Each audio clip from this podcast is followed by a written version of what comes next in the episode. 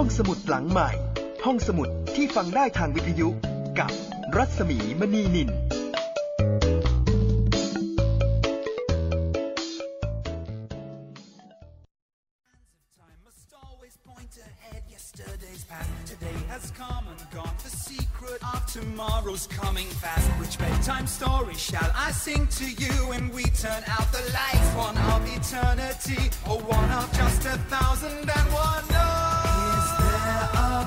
mystic with the answers from above? Is there a goddess with the hourglass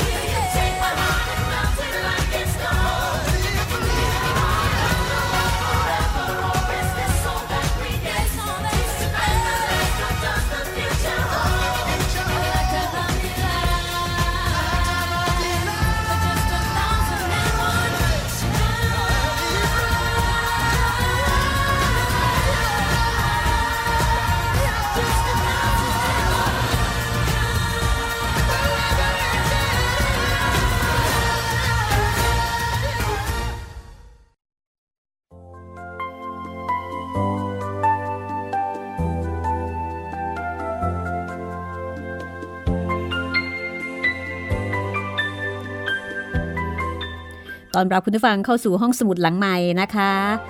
กลับมาใช้บริการที่นี่เช่นเคย มีหลายคนค่ะ ถามมาทาง inbox ทาง Facebook บุคคลของดิฉันเองนะคะ ว่าเอ๊ะตอนนี้ทำไมถึงดาวน์โหลดไม่ได้ เกิดอะไรขึ้นพยายามดาวน์โหลดแล้ว แต่ไม่สามารถ ยืนยันว่าคอมพิวเตอร์ของคุณไม่ได้มีปัญหาค่ะ แต่ตอนนี้ไทย PBS มีนโยบายระงับการดาวน์โหลด แต่ว่าจะระงับไปถึงเมื่อไหร่อย่างไร ก็คงจะต้องรอติดตามนะคะ ติดตามข่าวสารของวิทยุไทย PBS ได้ที่ Facebook Fanpage ไทย PBS Radio ค่ะ รวมไปถึงว่าจะมีการเปิดให้ดาวน์โหลดได้เมื่อไหร่ ซึ่งคุณผู้ฟังก็สามารถที่จะส่งความคิดความเห็นมาได้ที่แฟนเพจไทย PBS Radio นะคะ สาเหตุที่เป็นเช่นนี้ เพราะมีการ ดาวน์โหลดเอาไปใช้ในการซื้อขาย เอาไปทำเป็นซีดีจำหน่ายนะคะ ก็เดี๋ยวถ้ามีความเคลื่อนไหวอย่างไร ก็คงจะประชาสัมพันธ์ให้ทราบทางแฟนเพจไทย PBS Radio ค่ะ แต่ช่วงนี้ต้องขออภัยในความไม่สะดวกเอาไว้ด้วยนะคะ วันนี้รายการห้องสมุดหลังไมค์ค่ะ เล่าเรื่องมหัศจรรย์แห่งพันหนึ่งราตรี มาถึงตอนที่ 16 แล้ว The Thousand Nights and One Night ที่คุณสมพรวาร์นาโดแปลจากฉบับของเซอร์ริชาร์ดฟรานซิสเบอร์ตัน ฟรีฟอร์มสำนักพิมพ์จัดพิมพ์นะคะ เทพนิยายอาหรับราตรี ที่ลือลั่นไปทั่วโลก สนุกมากแล้วก็แฝงไว้ด้วยภูมิปัญญาข้อคิด วัฒนธรรม ของสังคมมุสลิมในสมัยโบราณนะคะ เป็นนิทานที่ก่อให้เกิดการเรียนรู้ของผู้คนต่างวัฒนธรรมได้เป็นอย่างดีค่ะ เรียนรู้เพื่อที่จะเข้าใจ คนเราไม่จำเป็นจะต้องคิดอะไรเหมือนกัน เพราะมีที่มาที่ไปที่แตกต่างกันนิทานก็เป็นเสมือนบันทึกทางประวัติศาสตร์ แต่ว่าเป็นการบันทึกในแง่ของออารมณ์ความรู้สึก ในเรื่องของความคิด ในเรื่องของวิถีชีวิต เทพนิยายชุดอาหรับราตรีมีลักษณะเป็นนิทานซ้อนนิทาน คนเล่าเล่าไปยังงงไปเลยนะคะแต่ไม่เป็นไรค่ะ ถ้างงก็สามารถที่จะคลิกไปฟังย้อนหลังได้ เอาละวันนี้มาฟังกันต่อนะคะ มาฟังกันต่อว่า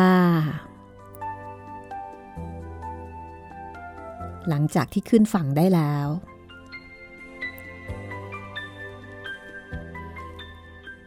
แล้วก็พบว่า ในเมือง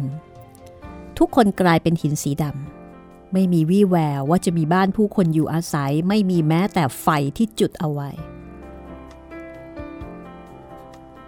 และเมื่อเดินไปตามถนนและตลาด ก็พบสินค้าและทองคำรวมทั้งเงินเต็มไปหมดเลย เกิดอะไรขึ้น จะต้องมีความลับบางอย่างเกิดขึ้นอย่างแน่นอน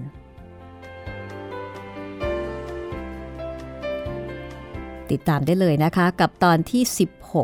16 มหัศจรรย์แห่งพันหนึ่งราตรี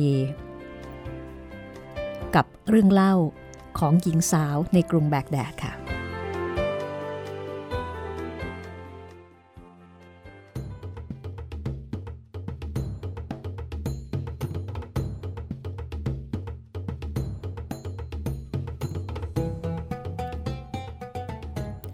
เราจึงแยกย้ายเพื่อสำรวจดูให้ทั่ว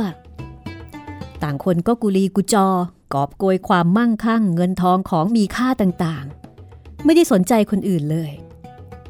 หม่อมฉันเองได้ไปที่ปราสาท ซึ่งดูแข็งแรงใหญ่โต พอเข้าไปในพระราชวัง ก็ผ่านประตูที่ทำด้วยทองคำสีแดง ข้างในก็มีแต่ทองคำและเงิน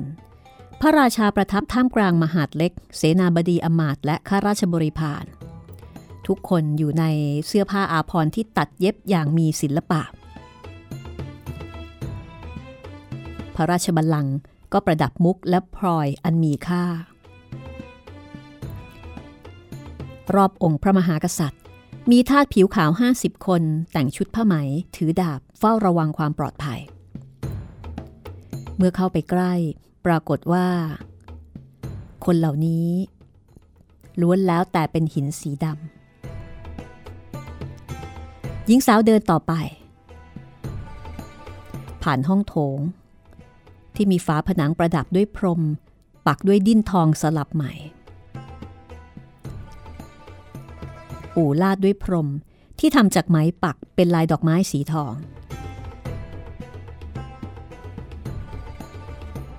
แล้วก็เห็นร่างของพระราชินี บรรทมเหยียดยาวทรงพระภูษาประดับมุกพาโพกพระเศียรติดเพชรพลอยละลานตา เครื่องประดับตกแต่งทุกอย่างเป็นของจริงตามธรรมชาติ ยกเว้นแต่องค์พระราชินีที่กลายเป็นหินสีดำหญิงสาวมองดูที่ประตูบานหนึ่งที่เปิดอยู่ ประตูบานนั้นนำไปสู่บันไดเจ็ดขั้น เมื่อขึ้นไป ก็มาโผล่ที่ห้องปูพื้นหินอ่อน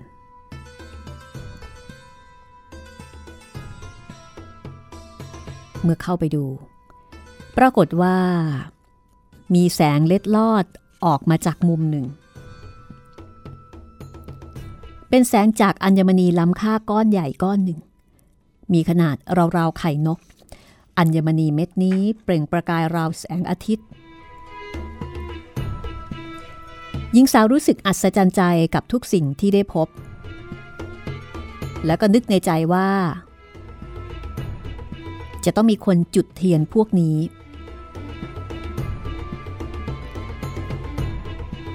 คือในห้อง มีเทียนจุดสว่างอยู่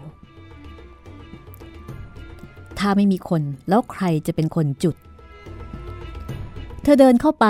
ก็พบห้องครัวและห้องพักครังของพระราชา สำรวจพระราชวังจากห้องหนึ่งไปยังอีกห้องหนึ่งเรื่อยไป จนลืมตัว ย่างเข้าสู่ ยามราตรี เธอยังคงสำรวจต่อไป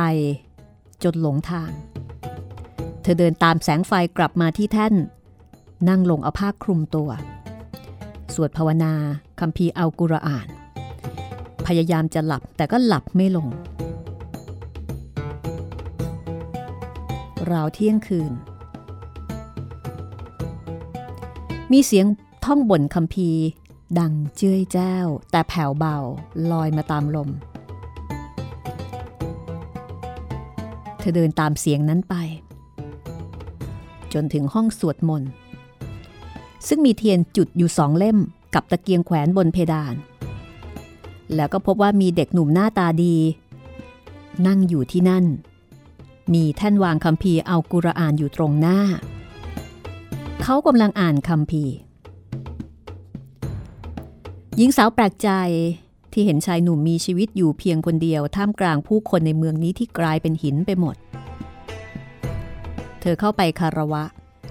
เขาเหลือบตาขึ้นมองและคารวะตอบ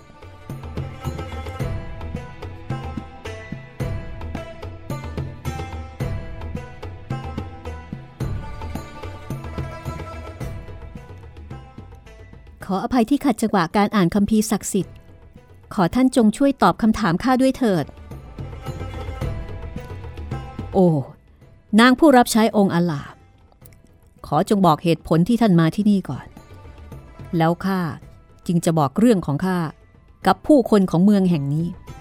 รวมทั้งการที่ข้ารอดพ้นจากหายนะ หญิงสาวจึงเล่าเรื่องของตน ซึ่งก็ทำให้เขาแปลกใจมาก พอถามถึงเรื่องของประชาชนในเมืองที่กลายเป็นหิน เด็กหนุ่มก็บอกว่า ขอแม่นางจงอดทนสักหน่อย เขาพูดขณะปิดคัมภีร์เก็บใส่ถุงผ้าแพรอย่างดี แล้วก็เชิญให้เธอนั่งลงข้างๆ เมื่อพินิษพิจารณาดูอย่างใกล้ๆอย่างแบบใกล้ๆในระยะ ที่เห็นกันได้ถนัดหญิงสาวก็เห็นว่าเด็กหนุ่มคนนี้ มีใบหน้าที่ผ่องใสราวกับพระจันทร์ รูปร่างก็งดงาม ผิวพรรณก็ดี คือเป็นคนที่หน้าตาดีมาก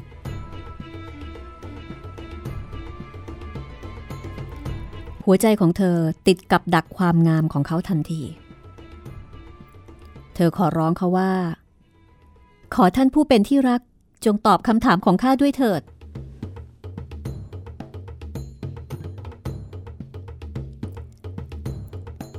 ในที่สุด เด็กหนุ่มก็บอกว่า เมืองนี้ เป็นเมืองหลวงของบิดาข้าผู้ทรงเป็นพระราชา ที่ท่านเห็นเป็นหินสีดำอยู่บนบัลลังโน่น ส่วนพระราชินีก็คือพระมารดาของข้า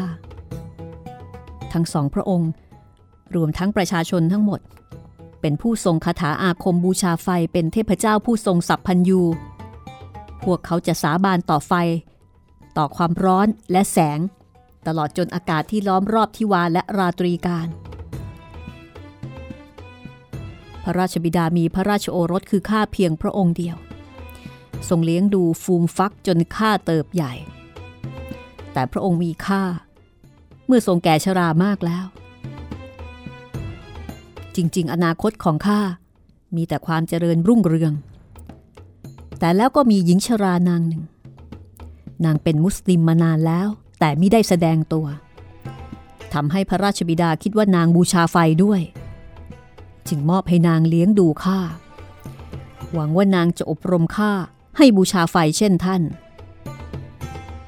แต่นางสอนให้ข้าอ่านคำพีร์เอากุรอานจนขึ้นใจ แล้วก็พร่ำสอนข้าไม่ให้รับใช้ใคร นอกจากองค์อัลลาห์นางบอกให้ข้าเก็บเรื่องนี้เป็นความลับ มิฉะนั้นจะถูกท่านพ่อประหาร ข้าจึงทำตามจนกระทั่งนางตายจากไป ผู้คนของเมืองนี้ ทวีการบูชาไฟมากขึ้น จนวันหนึ่งเกิดเสียงดังกึกก้อง เหมือนหนึ่งดินจะถล่มฟ้าจะทลาย แล้วก็มีเสียงร้องบอกว่า พวกเจ้าทั้งหลายในเมืองนี้จงเลิกบูชาไฟเสีย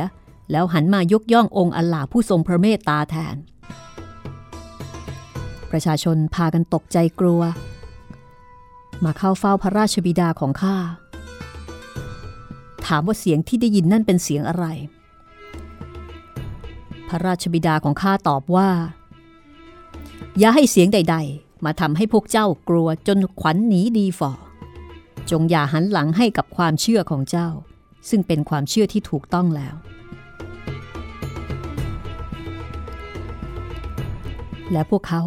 ก็ยังคงบูชาไฟต่อไป และดึงดันไม่ทำตามเสียงนั้นจนครบหนึ่งปี แล้วก็มีเสียงดังอีกเป็นครั้งที่สองและครั้งที่สามของทุกๆปี แต่พวกเขาก็ยังคงฝ่าฝืนทำการบูชาผิดๆนั้นเรื่อยมา จนกระทั่งวันหนึ่ง ในยามเช้าตรู่องค์อัลลาก็ทรงสาปให้ทุกอย่างกลายเป็นหินสีดำยกเว้นตัวข้าซึ่งขณะนั้นกำลังนั่งภาวนาอยู่ ตั้งแต่นั้นมาข้าจึงอยู่ในห้องที่ท่านเห็น เอาแต่สวดมนต์ภาวนา อดอาหารและอ่านคำพีร์ แต่ข้าก็ผายผอมตรอมตรม เพราะความว้าเหวขาดเพื่อน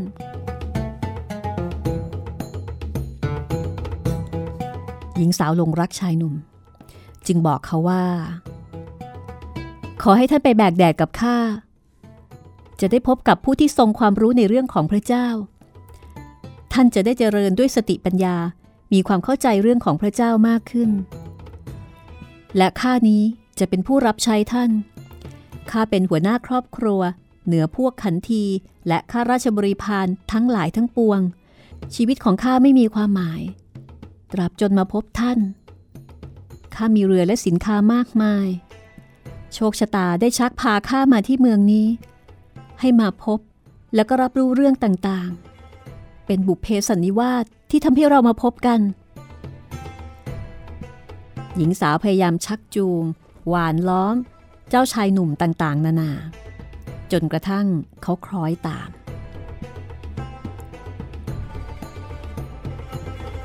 นางสาราซัตหยุดเล่าอีกตรงนี้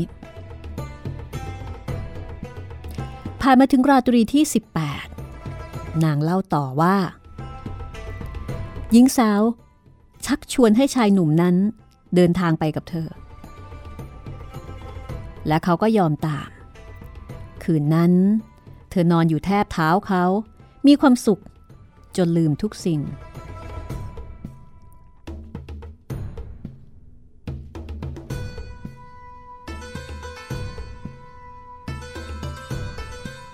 รุ่งเช้า เธอลุกขึ้น ทั้งคู่เข้าไปในท้องพระครัง หยิบเอาของที่มีค่าและน้ำหนักเบา จากนั้นก็ไปยังปราสาทของเมือง กับตันมาพบ พร้อมด้วยพี่สาวของเธอ และพวกทาสซึ่งพากันออกตามหาเธอ ทุกคนดีใจที่ได้เจอเธอ พากันซักไซ้ไต่ถาม เธอก็เล่าทุกเรื่องที่ได้พบ รวมทั้งเรื่องของเจ้าชายและการเปลี่ยนแปลง แต่เมื่อพี่สาวทั้งสองของเธอ ซึ่งก็คือสุนัขดำทั้งสองตัว เห็นเธอยืนเคียงคู่กับชายหนุ่มคนรัก ก็เกิดความริษยา และคิดจะทำร้ายเธอ ระหว่างนั้น ทุกคนก็รอเวลาที่ลมจะพัด เพื่อที่จะขึ้นเรือออกเดินทาง ทุกคนมีความสุขกับสินค้าที่ได้มา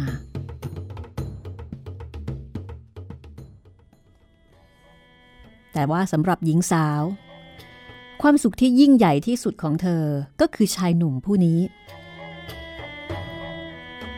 พี่สาวทั้งสองก็ถามเธอว่า เธอจะทำอย่างไรกับชายหนุ่มรูปงามคนนั้นฮึน้องตั้งใจจะแต่งงานกับเขา นี่เป็นความตั้งใจของข้า เมื่อถึงกรุงแบกแดดบ้านเกิด ข้าจะขอเป็นทาสรับใช้ท่าน โดยเข้าพิธีสมรสกับท่าน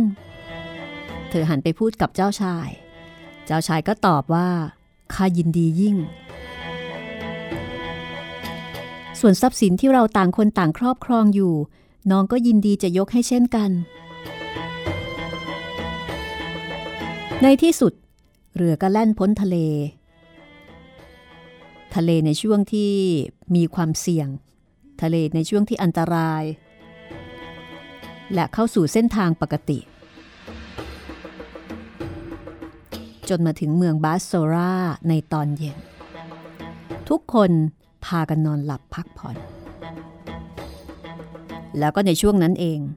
พี่สาวของเธอก็ฉวยโอกาสจับเธอกับเจ้าชายโยนลงทะเล เจ้าชายว่ายน้ำไม่เป็น ถึงกับจมน้ำตาย ส่วนเธอรอดมาได้ แต่ก็ต้องลอยคออยู่ในทะเล ขณะที่เรือของพี่สาวแล่นห่างออกไป เธออาศัยเกาะแผ่นไม้ พยุงตัวจนคลื่นซัดขึ้นเกาะแห่งหนึ่ง เธอเอาเสื้อผ้าออกตาก อาศัยกินผลไม้บนเกาะประทังชีวิต จากนั้นก็เดินตามทางไปสู่แผ่นดินใหญ่ อีกแค่สองชั่วโมง ก็จะถึงตัวเมืองมีงูใหญ่ประมาณเท่าใบอินทผลัมพุ่งปราดมาที่เธอ ปรากฏว่า มีมังกรตัวหนึ่ง ไล่ตามงูมาติดๆ แล้วก็ตะปบหางงูเอาไว้ งูน้ำตาไหลด้วยความเจ็บปวด แลบลิ้นยาวจุกปาก หญิงสาวเกิดความสงสารคว้าก้อนหินทุ่มใส่หัวมังกรอย่างแรงจนตายคาที่ ส่วนงูก็กางปีกบินหายลับไป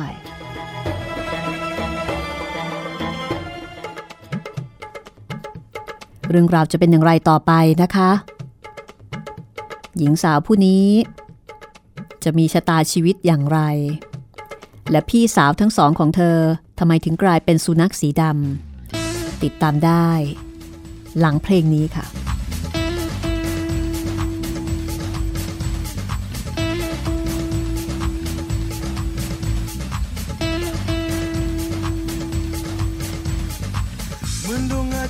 ดับลงหมดสิ้นความรักที่ยืนยง ไม่มีใครแล้วที่สื่อต้องรักฉันจนวันตาย จะไม่มีรอยยิ้มอีกต่อไป จะไม่มีความรักให้กับใคร มีเพียงความแค้นในจิตใจ ต่อจากวันนี้ แล้วเธอก็เข้ามากว่าที่ที่นานนานๆเป็นดังในนิทานที่ฉันได้พบเจอ ความรักที่หายไปสุดท้ายได้มาคือ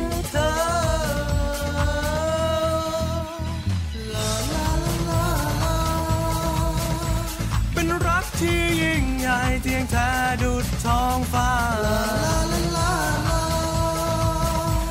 ลึกลับดึงดวงจันทร์พลิบานยามนิทราพันหนึ่งราตรีที่มีค่ารอยยิ้มกลับคืนมา เรื่องราวยังคงอยู่ชั่วการและเวลา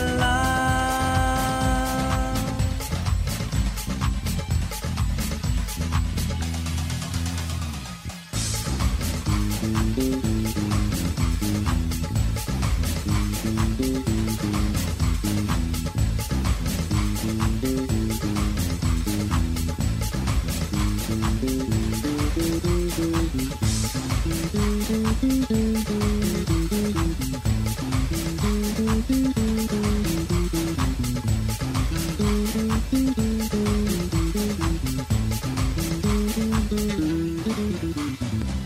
้วเธอก็เข้ามากราตีที่นานนานๆเป็นดังในนิทานที่ฉันได้พบเจอ ความรักที่หาย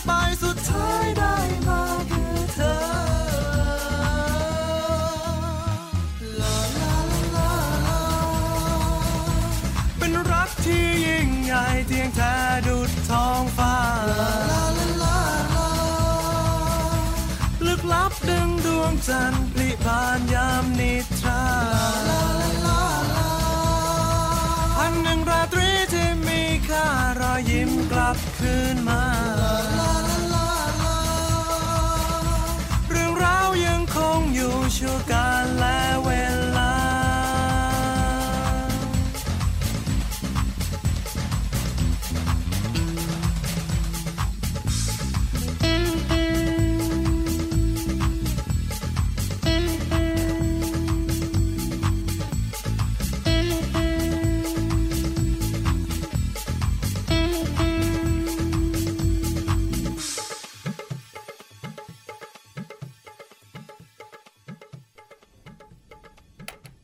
มาฟังกันต่อนะคะ กับเรื่องราวของหญิงสาว กับสุนัขสองตัวที่เธอบอกว่าเป็นพี่สาวแท้ๆของเธอ เอาละค่ะ ปรากฏว่า หลังจากที่เอาก้อนหินทุ่มใส่หัวมังกรอย่างแรงจนตายคาที่ และงูกลางปีกบินหายลับไป เธอก็หมดแรง สุดตัวลงนั่งอย่างตกตะลึงกับเหตุการณ์ตื่นเต้นที่เกิดขึ้น ธอหมดแรงแล้วก็หลับไป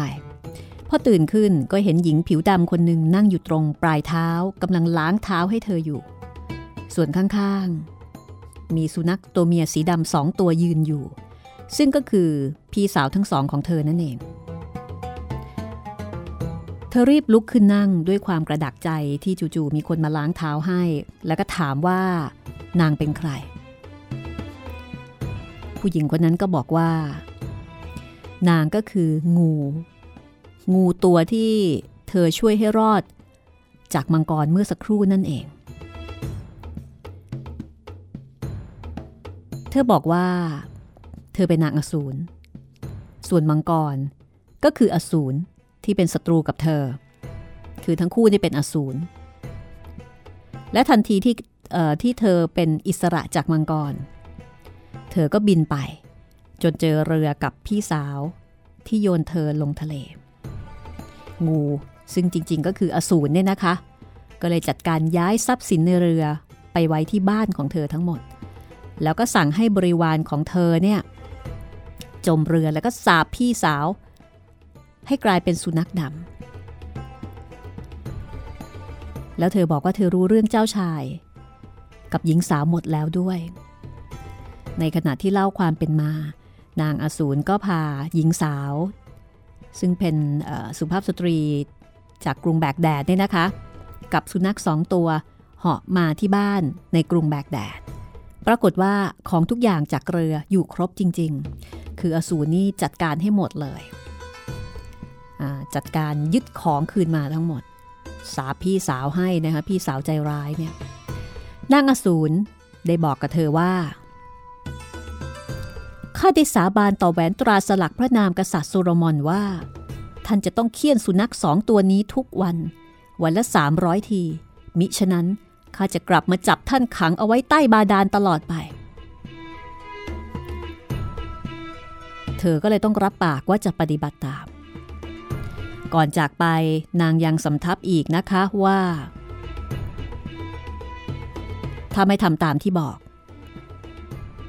นางจะกลับมา แล้วก็จะสาบหญิงสาวให้กลายเป็นสุนัขดำแบบเดียวกับพี่สาวทั้งสองของเธอ และนี่เองที่เป็นสาเหตุที่ทำให้หญิงสาวจะต้องเคี่ยนตีสุนัขสีดำสองตัวนี้ทุกวันตามจำนวนที่กำหนด วันละ 300 ที ตีจนกระทั่ง เลือดของพวกเขาไหลออกมาพร้อมกับน้ำตาแห่งความสงสารของเธอ แต่พี่สาวทั้งสองของเธอก็เข้าใจ แล้วก็ให้อภัยเธอ และนี่คือเรื่องราวของเธอ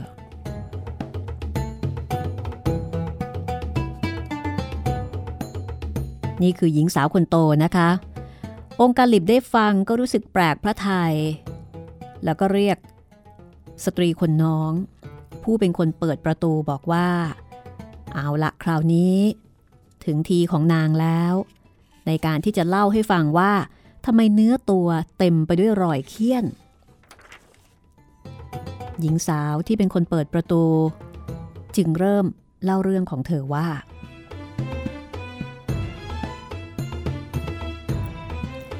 หม่อมฉันมีพ่อซึ่งต่อมาเสียชีวิต และได้ทิ้งทรัพย์สมบัติเอาไว้ให้มากมาย ต่อมาหม่อมฉันก็แต่งงานกับเศรษฐีที่ร่ำรวยที่สุดของยุคนั้น แต่เขาก็จากไปในเวลาแค่หนึ่งปี หม่อมฉันได้มรดกถึง 80,000เหรียญทอง มีชื่อเสียงเรื่องลือไปทั่ว หม่อมฉันมีเครื่องแต่งกายถึง10ชุด แต่ละชุดมีค่า นับหนึ่งพันเหรียญทอง วันหนึ่ง ขณะที่หม่อมฉันนั่งอยู่ที่บ้าน มีหญิงชราคนหนึ่งมาหา หน้าตาของนางดูอัปลักษ์ฟันหักไม่เหลือสักซี่ หลังโก่งคอโก่งศีรษะสั่นไปมา ผมกระด่างกระดำ ผิวตกกระ สรุปว่าหน้าตาน่าเกลียดมาก หญิงชรา เข้ามาเคารพเธอโดยจูบที่พื้นแล้วก็บอกว่าข้ามีบุตรสาวกำพร้าคนหนึ่ง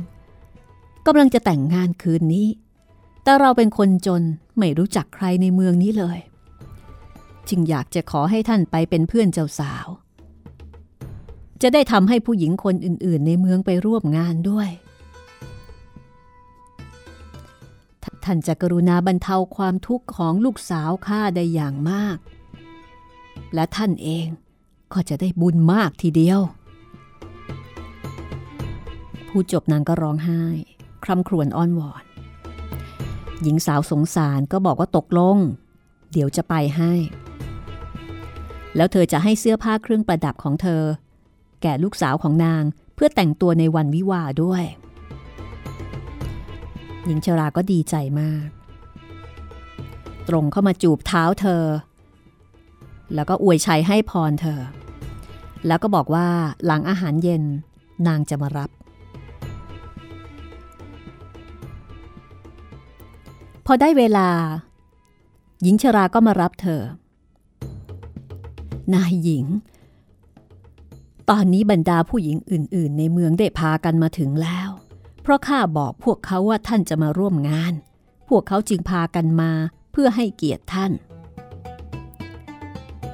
หญิงสาวหยิบเสื้อคลุมมาใส่ ให้หญิงชราเดินนำแล้วก็มีสาวใช้ตามมา ทั้งคู่เดินไปถึงถนนสายหนึ่งที่ดูสะอาดสะอ้าน มาหยุดที่ประตูโค้งรูปโดมหินอ่อน ซึ่งนำไปสู่พระราชวังที่มีกำแพงสูง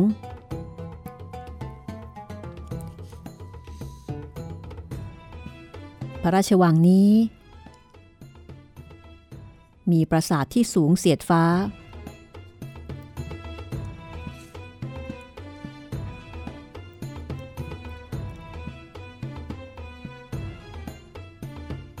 และที่ด้านบนประตูมีบทกวีเขียนไว้ว่า ข้าคือผู้ประสาทสุขนำทุกผู้แย้มยิ้มสวน ความรื่นรมสู่คนทั้งมวล ให้สดชื่นล้วนหันษา ดังดอกไม้แย้มแต้มกระมลทั่วทุกหนงามนักหนา ยี่เข่งบานชื่นและจำปา กุหลาบราตรีพิกุลงอนไก่ พอไปถึง หญิงชราก็เคาะประตู ทั้งคู่เดินผ่านทางเดิน ที่ตกแต่งด้วยไฟช่อระยะ ประดับเพชรพลอยเป็นประกายสว่างสวยัย มีตะเกียงกับเทียน จุดวางเป็นระยะระยะ จนกระทั่งถึงท้องพระโรงใหญ่โออาตระการตาโอลาดด้วยพรม มีม่านผู้ระยะ ตอนบนสุดเป็นแท่นไม้สนฝังมุกและเพชรพลอย สตรีสาวนางหนึ่ง งดงามมาก ลุกขึ้นจากแท่น นางก้าวลงมา แล้วก็กล่าวต้อนรับว่า ขอต้อนรับน้องสาวข้าผู้เป็นที่รักยินดีอย่างยิ่ง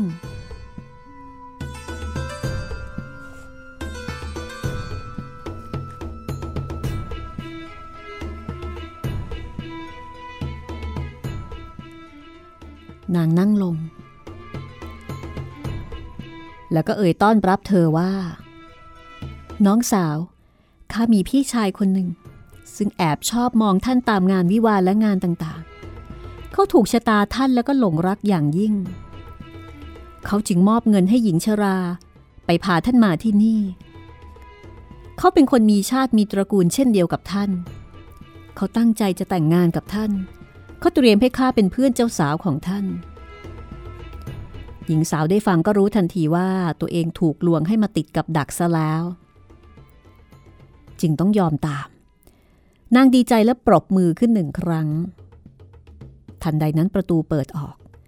ชายหนุ่มรูปงามคนหนึ่งปรากฏตัวขึ้น พอหญิงสาวเห็นก็เกิดความรักในตัวผู้ชายทันทีชายหนุ่มเข้ามานั่งข้างๆ เธอ จากนั้น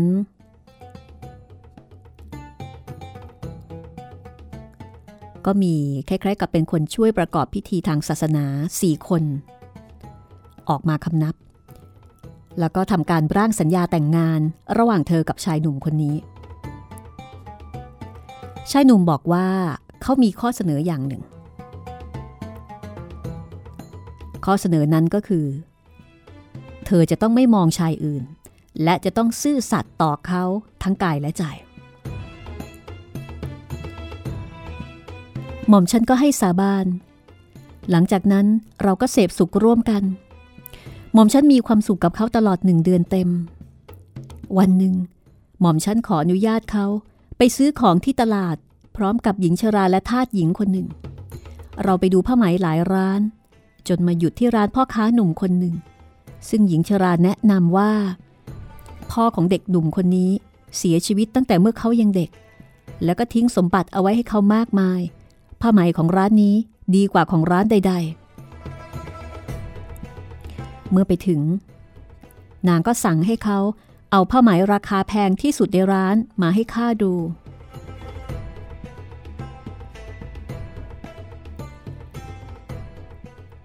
จากนั้นหญิงชราก็กระซิบบอกเธอว่า ให้พูดเพราะๆกับพ่อค้าคนนี้สักคำสองคำสิ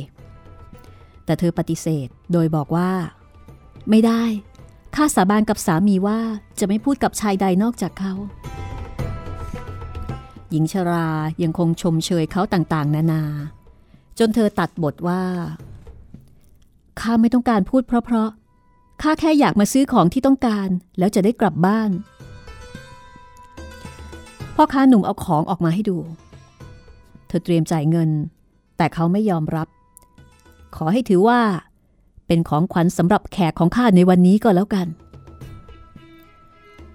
ถ้าเขาไม่รับเงิน ก็คืนของของเขาไป หญิงสาวไม่ยอมรับของโดยที่ ชายหนุ่มไม่ยอมเอาเงินนะคะ แต่ชายหนุ่มกลับบอกว่า ไม่ได้ ข้าจะเอาของคืนจากท่านไม่ได้ ต่อให้เป็นเงินหรือทองก็ไม่เอา ขอให้เป็นของขวัญแลกกับจูบจากท่านสักครั้งก็พอ แค่นี้ก็มีค่ากว่าอะไรทั้งหมดในร้านนี้ หญิงชราก็บอกกับหญิงสาวว่า จูบสักทีจะเป็นอะไรไป จูบทีเดียว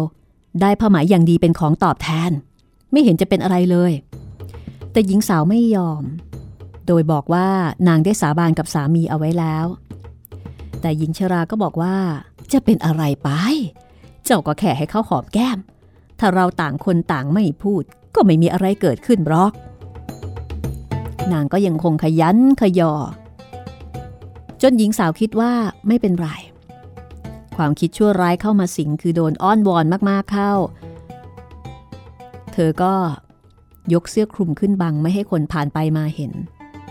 แล้วก็ให้ชายหนุ่ม คือพ่อค้าหนุ่มเนี่ยหอมแก้ม แต่ขณะที่จูบนั้นเขากลับกัดแก้มของเธอจนเป็นแผล จนเลือดออก และหญิงสาวก็เป็นลม หญิงชราเข้ามาประคองเธอ จนกระทั่งเธอฟื้นคืนสติ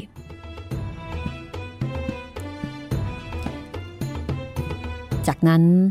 หญิงชราก็ชวนให้รีบกลับบ้าน ก่อนที่ใครจะมาเห็น และเธอจะต้องเสื่อมเสียเกียรติ เมื่อถึงบ้าน เจ้าก็แกล้งทำเป็นป่วยซะ เข้านอนแล้วเอาผ้าปิดไว้ ข้าจะเอายา มารักษาแผลให้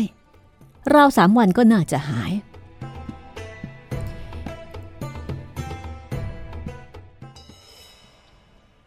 หญิงสาวไม่สบายใจ รู้สึกกลัว เมื่อไกลถึงบ้านก็ทำเป็นไม่สบาย และเข้านอน พอตกกลางคืน สามีก็ถามว่าเป็นอะไรไป เกิดอะไรขึ้นเมื่อเจ้าไปซื้อของ น้องรู้สึกไม่สบายแล้วก็ปวดหัวมาก สามีจุดตะเกียง ดึงเธอเข้าไปใกล้ แล้วก็เห็นรอยแผลบนแก้ม รอยแผลบนแก้มนี้เกิดจากอะไร เธอบอกเขาว่าตอนออกไปซื้อของ มีอูดบรรทุกไม้เข้ามาชน ทำให้ไม้โดนผ้าคลุมหน้าขาดแล้วก็เกิดแผลที่แก้ม พรุ่งนี้ข้าจะไปร้องเรียนเจ้าเมือง จะได้เข้มงวดกับพวกขายฟืนในแบกแดด หญิงสาวห้ามไม่ให้เขาเอาเรื่อง บอกว่าเป็นเพราะเธอขี่ลาและลาเกิดสะดุดเอง เธอก็เลยตกจากลา แก้มไปโดนเศษไม้หรือแก้วเป็นแผล เป็นความผิดของเธอเอง ถ้างั้นพรุ่งนี้ข้าจะไปหาอามาจาฟาเล่าเรื่องให้ท่านฟัง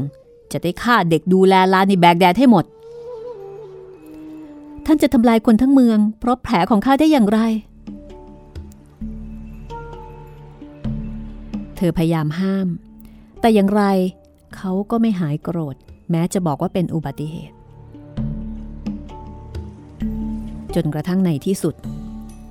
สามีของเธอก็เดาเรื่องได้ เจ้าผิดคำสาบานที่ให้ไว้กับข้า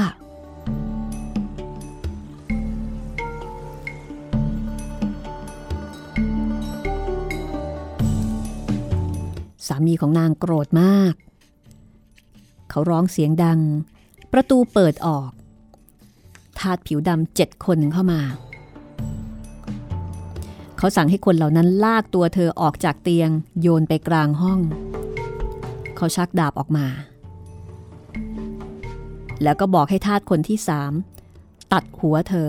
แล้วหั่นเป็นสองท่อน เอาไปโยนลงที่แม่น้ำไทกริสให้ปลากิน โดยบอกว่านี่คือความผิดฐานผิดคำสาบาน ว่าจะซื่อสัตย์ต่อความรัก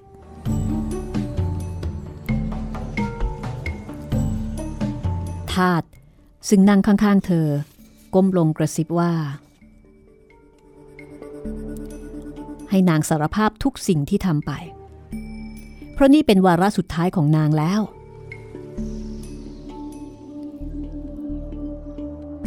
บ่าวที่ดีของข้า ขอจงรอสักครู่ จงปล่อยมือจากหัวของข้าก่อน ข้าจะขอสั่งอะไรบางอย่างกับเจ้า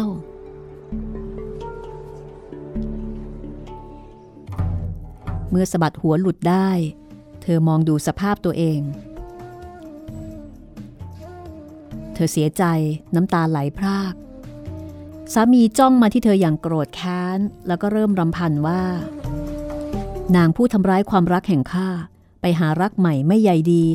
เสียน้ำตาเพื่อเจ้ามากมี ขาดกันทีชาตินี้ขอตัดใจคำพูดของสามีทำให้เธอยิ่งร้องไห้หนักขึ้น เธอมองดูสามี แล้วก็เริ่มรำพันต่อ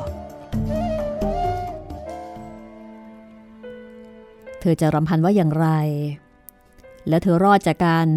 ถูกสามีสั่งฆ่าได้อย่างไร ติดตามได้ตอนหน้าตอนที่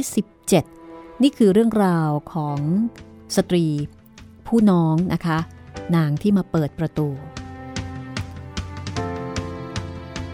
ติดตามได้ตอนต่อไปของห้องสมุดหลังไม้มหัศจรรย์แห่งพันหนึ่งราตรี ฉบับของเซอร์ริชาร์ดฟรานซิสเบอร์ตัน คุณสมพรวาร์นาโดแปลจาก The Thousand Nights and One Night ฟรีฟอร์มสำนักพิมพ์ จัดพิมพ์ห้องสมุดหลังไมค์ถ่ายทอดเล่าให้คุณได้ฟังวันวันนี้หมดเวลาแล้วลาไปก่อน สวัสดีค่ะที่ผ่านมาฉันดูไร้ค่าเป็นเพียงภาพมายาที่หลอกลวงใจ และหากวันใดที่ฉันจะได้เจอคนใหม่ฉันจะไม่ขอรักใครเกินคำ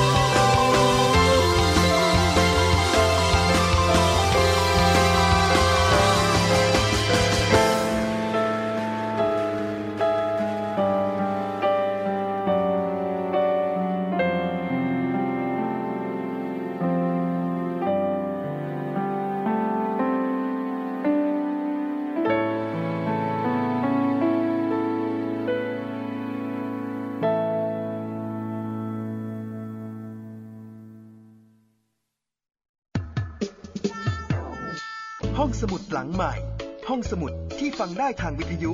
กับรัศมีมณีนิน